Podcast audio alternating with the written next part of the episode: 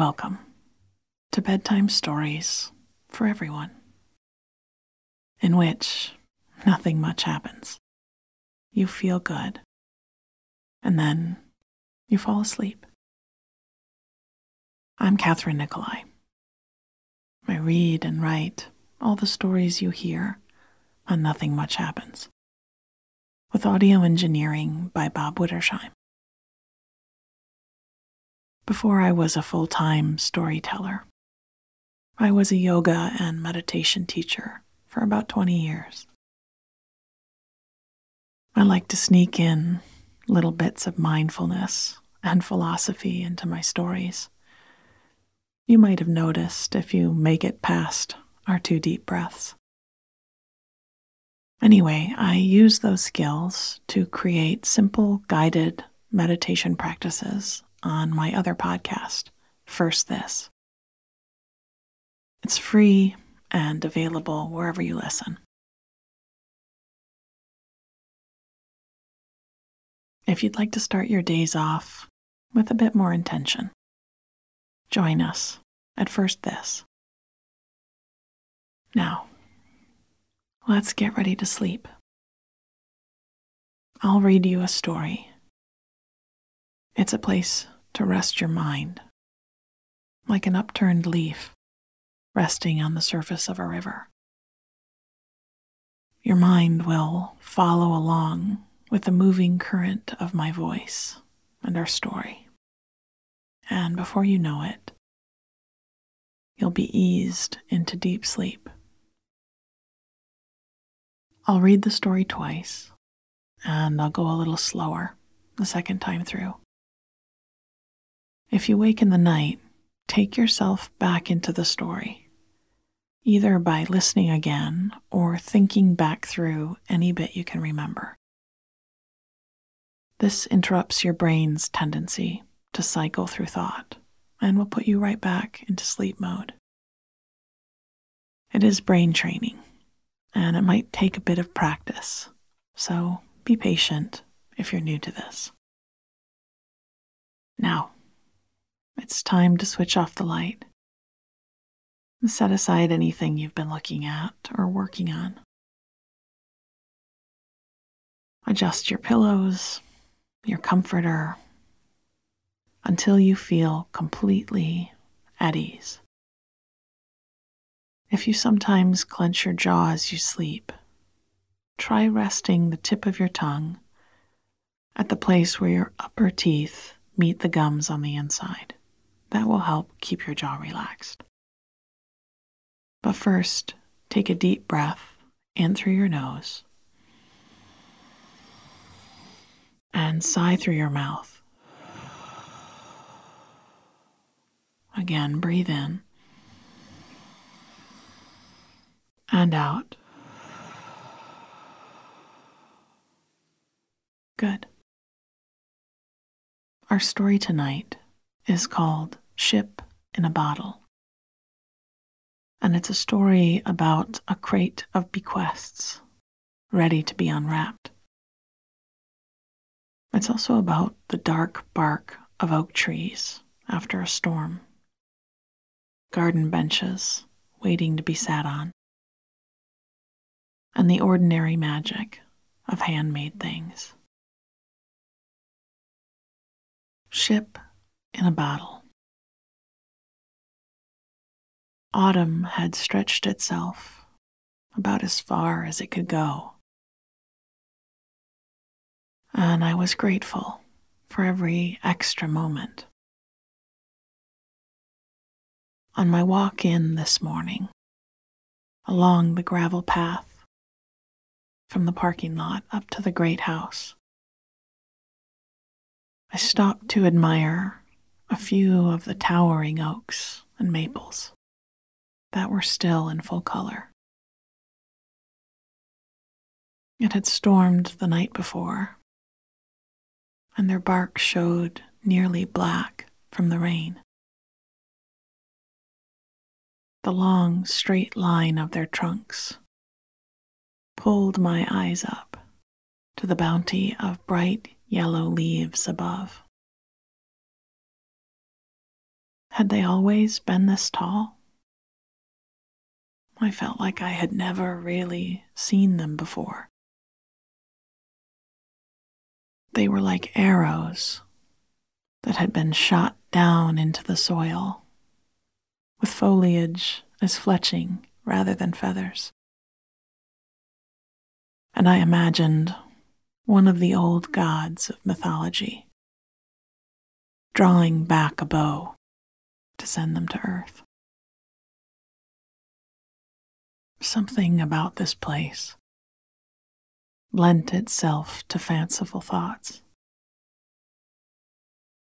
From the labyrinth out in the east meadow, where I walked at lunchtime, to the solarium, where I'd watched the Amorphophallus titanum bloom for the first time in three years.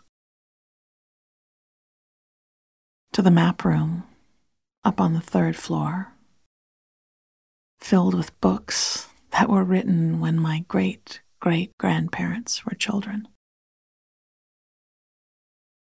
and glass display cases of the artifacts and rare objects we collected. It was a special place, this estate, and I hoped our visitors felt the magic of it the way I did. It had been a family home when it was first built, with acres of gardens and forests around it. A stately home with turrets and wings and a dumbwaiter that had once brought tea trays up from the kitchen to the drawing room. When it had passed to a new generation, it was converted into a museum of sorts. We had collections of paintings and portraits, local histories and maps. The grounds had likewise been made public, and many people came every day to trek through the woods or quietly pace the labyrinth. There were fountains and statues to admire, benches to sit at with a book or sack lunch, and a broad pond filled with bright orange fish that swam in a mesmerizing school, like an underwater murmuration. I'd done a bit of everything in the years I'd been here. I'd led tours and planted flowers and dusted cases. I'd raked the white stones of the labyrinth into place at the end of the day. Now I worked just inside the front door, behind a small desk to direct visitors and hand out leaflets. I knew the story of just about every painting in the ballroom, every plant in the solarium, and map up on the third floor. And when asked, was happy to share, though mostly I was called upon simply to welcome people in as they stepped through the heavy oak door. I kept a basket at the desk with my crochet hook and skein of yarn, and had made quite a few scarfs while sitting in the calm quiet of the entryway. Today, though, would be a bit more eventful. We'd gotten a bequest, a legacy from the estate of a distant cousin related to the original owners. He'd come to visit us, in fact, many years ago, while he was researching his family tree. He'd spent a good amount of time up in the map room, gazing at the portraits of his distant relatives. Like so many of our visitors, he'd fallen in love with the house and gardens. But obviously, this place had meant something a bit more to him, and he'd remembered us in his will. We didn't know exactly what was in the crate, but today we would find out. We'd set aside a room off the main hall that had once been a small sitting room, but now was a place things were stored and restored when out of the collections. We had a sturdy work table spread with a heavy drop cloth, and the crate waiting for us on top of it.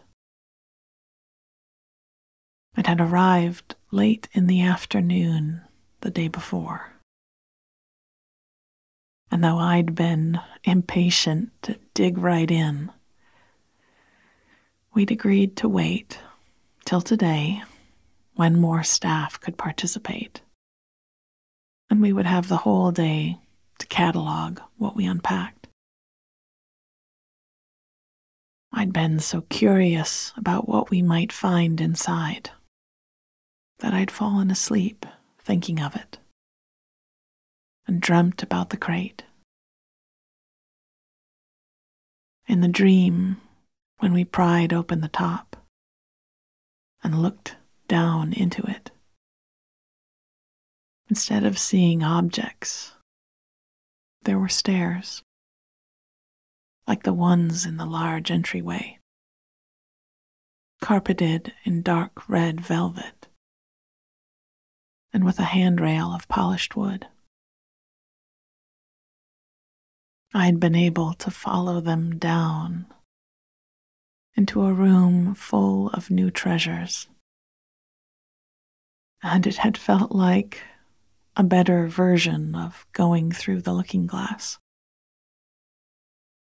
A place where I could just discover to my heart's content. And as I'd parked my car and walked up the path this morning, I thought to myself that I needed to adjust my expectations, that our bequests would be much more mundane, not nearly so otherworldly. But then I'd stop to stare at those trees in the grounds with their nearly black trunks and bright yellow leaves, and remembered that the quotidian world would never be short of astounding wonders. So now we were ready. I noticed that none of my colleagues were late this morning as we gathered around the work table. I took a few good whacks with a mallet against the crowbar. But then the crate was open, and we all leaned forward and looked down into the trove. Everything had been carefully wrapped but right away I could make out the shape of a couple of paintings. There were several small boxes and something very big, like a large cylinder, whose wrapping was marked with the word fragile. We, each of us, reached in at the same time and bumped into each other and laughed. Okay, someone said. Let's do one thing at a time, shall we? We sheepishly agreed. One of the boxes held a collection of antique miniature books. tiny things, but properly printed and illustrated. And our map room docent took them aside straight away. Another box held fountain pens and a hat pin with a pale green stone in it, as well as some tarnished silver serving spoons. All of these things had clearly been handed down through the bequeather's family, just as so many objects in this house had. I could see why they had been left to us. The paintings, when unwrapped, were portraits. And judging by the style and the clothing, had been painted around the time our great house was built. In fact, one face was very familiar, and we carried it out into the hall to set it on the rail beside the portrait of the family's patriarch.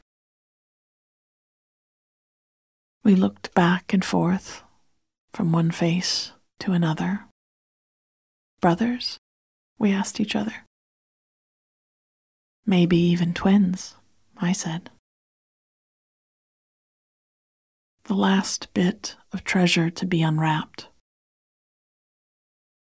The piece marked fragile proved to be a ship in a bottle. According to the yellowed label on its base, it was more than a 140 years old.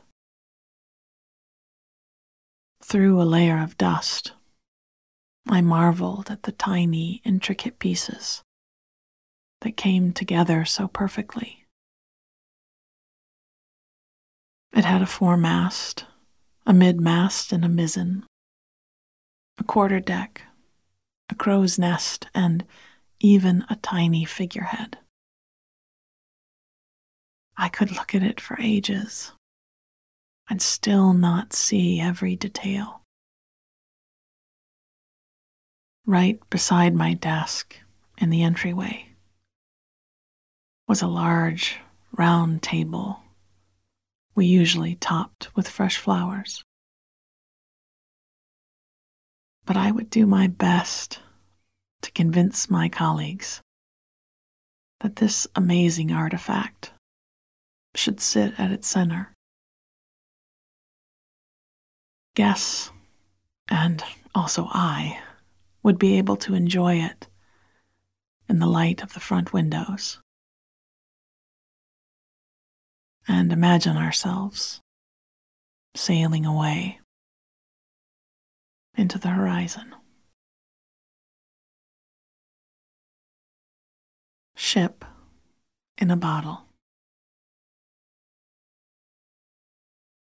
Autumn had stretched itself about as far as it could go.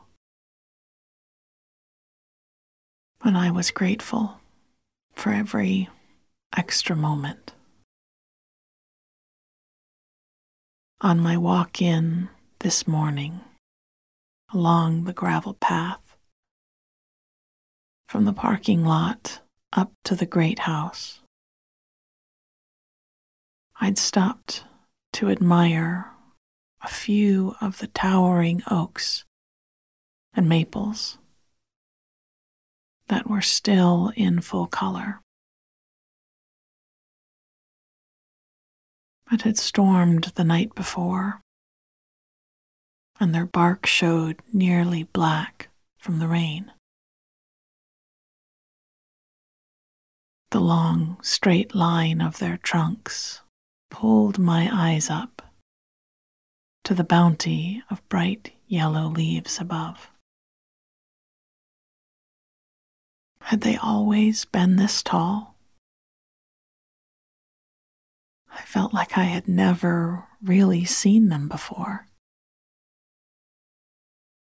They were like arrows that had been shot down into the soil with foliage as fletching rather than feathers. And I imagined one of the old gods of mythology drawing back a bow to send them to earth. Something about this place lent itself to fanciful thoughts. From the labyrinth out in the East Meadow, where I walked at lunchtime, to the solarium, where I'd watched the Amorphophallus titanum bloom for the first time in three years. To the map room on the third floor, filled with books that were written when my great great grandparents were children. And glass display cases of the artifacts and rare objects we collected. It was a special place, this estate. And I hoped our visitors felt the magic of it the way I did. It had been a family home when it was first built, with acres of gardens and forests around it. a stately home with turrets and wings, and a dumbwaiter that had once brought tea trays up from the kitchen to the drawing room.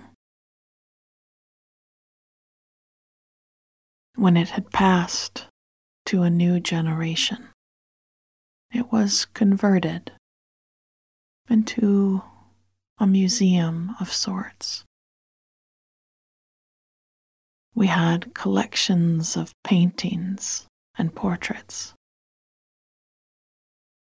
local histories, and many maps. The grounds had likewise been made public, and many people came every day to trek through the woods or quietly pace the labyrinth. There were fountains and statues to admire, benches to sit at with a book or sack lunch, and a broad pond filled with bright orange fish that swam in a mesmerizing school, like an underwater murmuration. I'd done a bit of everything in the years I'd been here. I'd led tours and planted flowers and dusted cases. I'd raked the white stones of the labyrinth into place at the end of the day. Now I worked just inside the front door, behind a small desk, to direct visitors and hand out leaflets. I knew the story of just about every painting in the ballroom. Every plant in the solarium and map up on the third floor. And when asked, was happy to share, though mostly I was called upon simply to welcome people in as they stepped through the heavy oak door. I kept a basket at the desk with my crochet hook and skein of yarn, and had made quite a few scarfs while sitting in the quiet calm of the entryway. Today, though, would be a bit more eventful. We'd gotten a bequest, a legacy from the estate of a distant cousin related to the original owners. He'd come to visit us once, many years ago, while he was researching his family tree.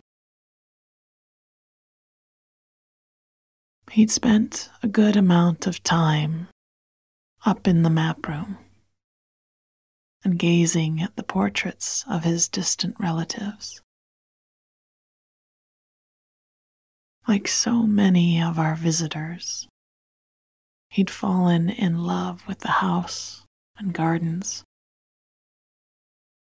But obviously, this place had meant something a bit more to him.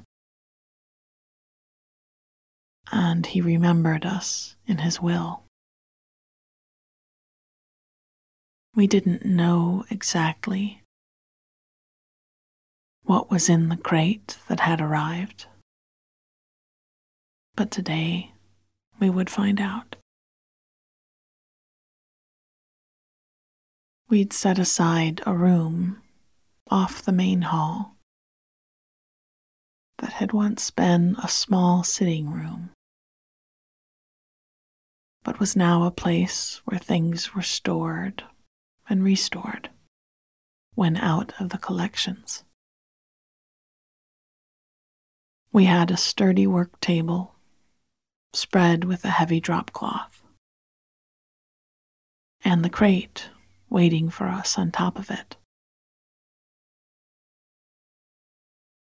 It had arrived late in the afternoon the day before. And though I had been impatient to dig right in, we'd agreed to wait till today, when more staff could participate, and we would have the whole day to catalog what we unpacked. I'd been so curious about what we might find inside that I'd fallen asleep thinking about it and dreamt of the crate. in the dream when we pried open the top and looked down into it. Instead of seeing objects, there were stairs, like the ones in the large entryway, carpeted in dark red velvet and with a handrail of polished wood.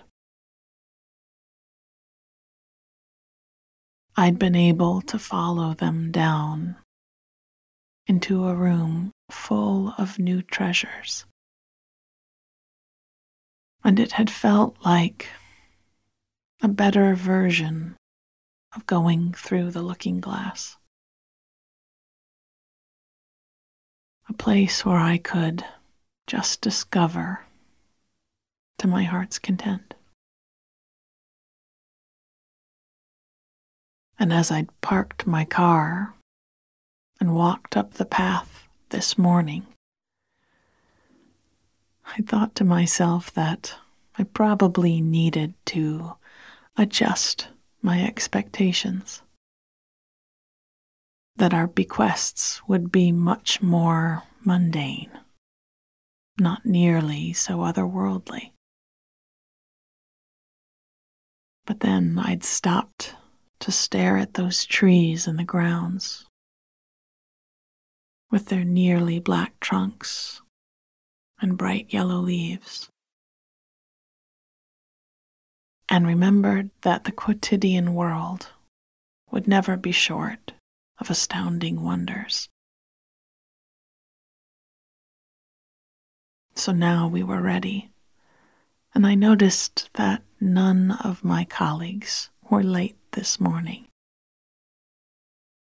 As we gathered around the work table,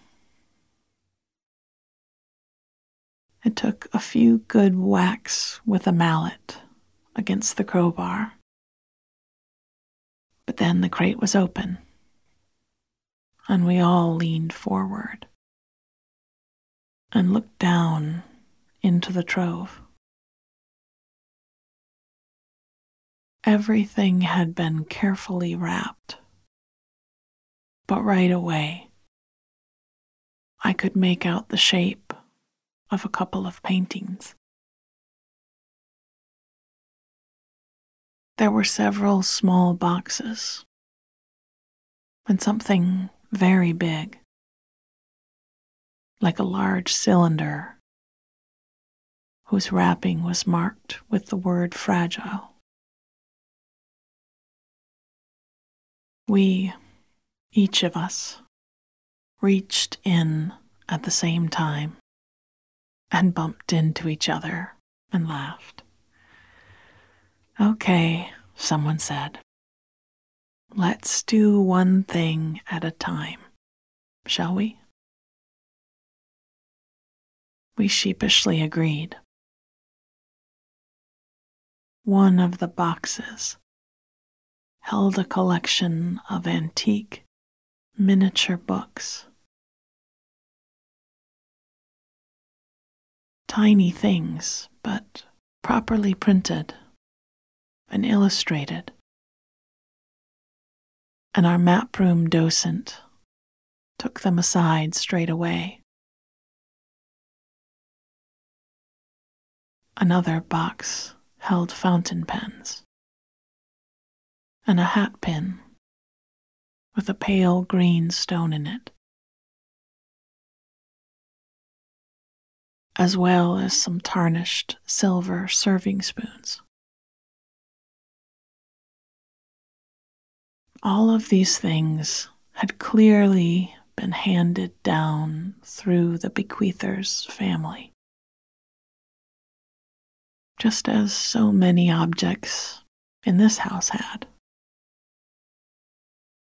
I could see why they had been left to us. The paintings, when unwrapped, were portraits and judging by the style and clothing, had been painted around the time our great house was built. In fact, one face was very familiar, and we carried it out into the hall to set it on the rail beside the portrait of the family's patriarch. We all looked back and forth from one face to another. Brothers? We asked each other. Maybe even twins, I said. the last bit of treasure to be unwrapped. The piece marked fragile proved to be a ship in a bottle. According to the yellowed label on its base, it was more than a hundred and forty years old. through a layer of dust. I marveled at the tiny, intricate pieces that came together so perfectly. It had a foremast, a midmast, and a mizzen, a quarter deck, a crow's nest, and even a tiny figurehead. I could look at it for ages and still not see every detail.